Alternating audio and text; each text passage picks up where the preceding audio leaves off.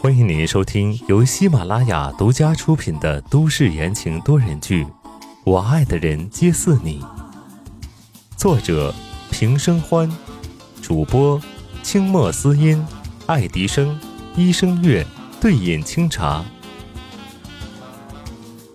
第一百九十二章，该救谁？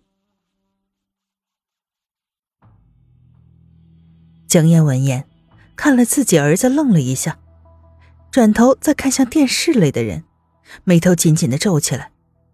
过了这么久，他早就忘了那日在街上冲过来想要抢小团子的疯女人，不就是这个人吗？白思年，这女人是个疯子！江烟激动的站起来，指着苏新月，心下颤抖。白思年闻言，也知道了事情的不简单。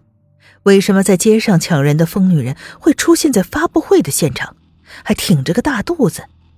他一手抄起了车钥匙，匆匆道：“我去看看。”江烟也随手拿起了外套，神色凝重：“我也跟你去。”夫妻两人肩并肩的出了门，不过他们好像忘记了自己还有俩儿子呢。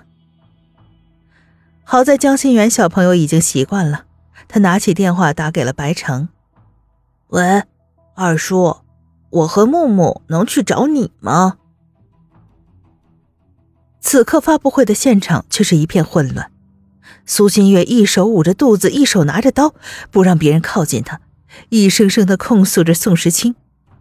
宋时清和温之夏相当被动，只能远远的看着他。他们俩知道苏新月不可能一夜之间就有这么大的肚子，但是现在却不敢戳穿。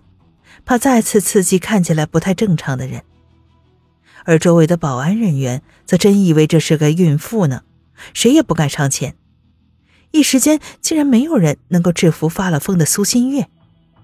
台上边挤着无数个保安人员，台下的记者举着摄像机，找到了最好的角度拍摄。方琦听到消息，立刻回到现场，疏散了参加发布会的高层，人和人都挤在了一起。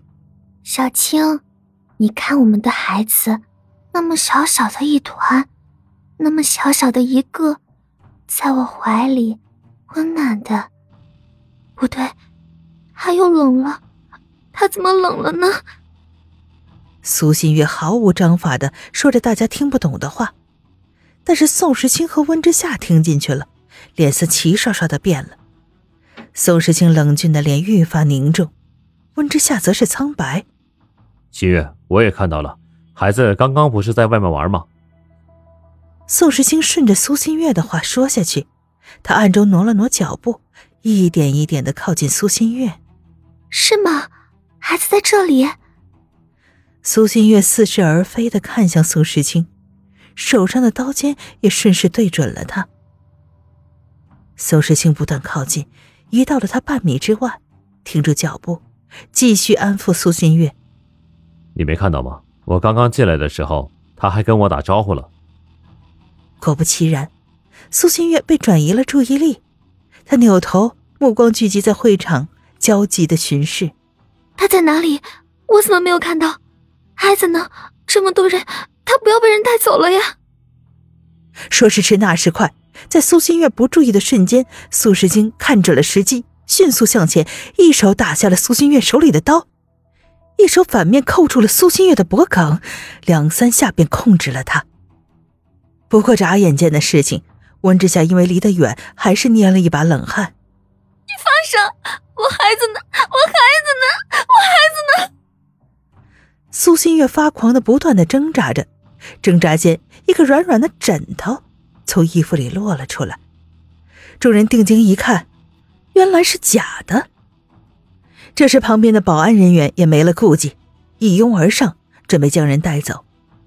突然，发布会旁边的两根柱子在人流的推搡下轰然倒下，一根砸向苏新月和宋时清，另一根则砸向了温之夏。人群之中发出了尖叫声。温之夏察觉到了危险，猛然抬头，巨大的柱子看似缓慢，实则快速的倒下来。温之夏一时间竟挪不动脚步，他慌张的看向宋时清。想要找他求救，然而头一转，温之夏心头一沉，他在救苏新月，根本没有往自己的方向看。头顶的风声越来越近了，温之夏想跑，奈何手脚僵住了。他该怎么办？谁来帮帮他？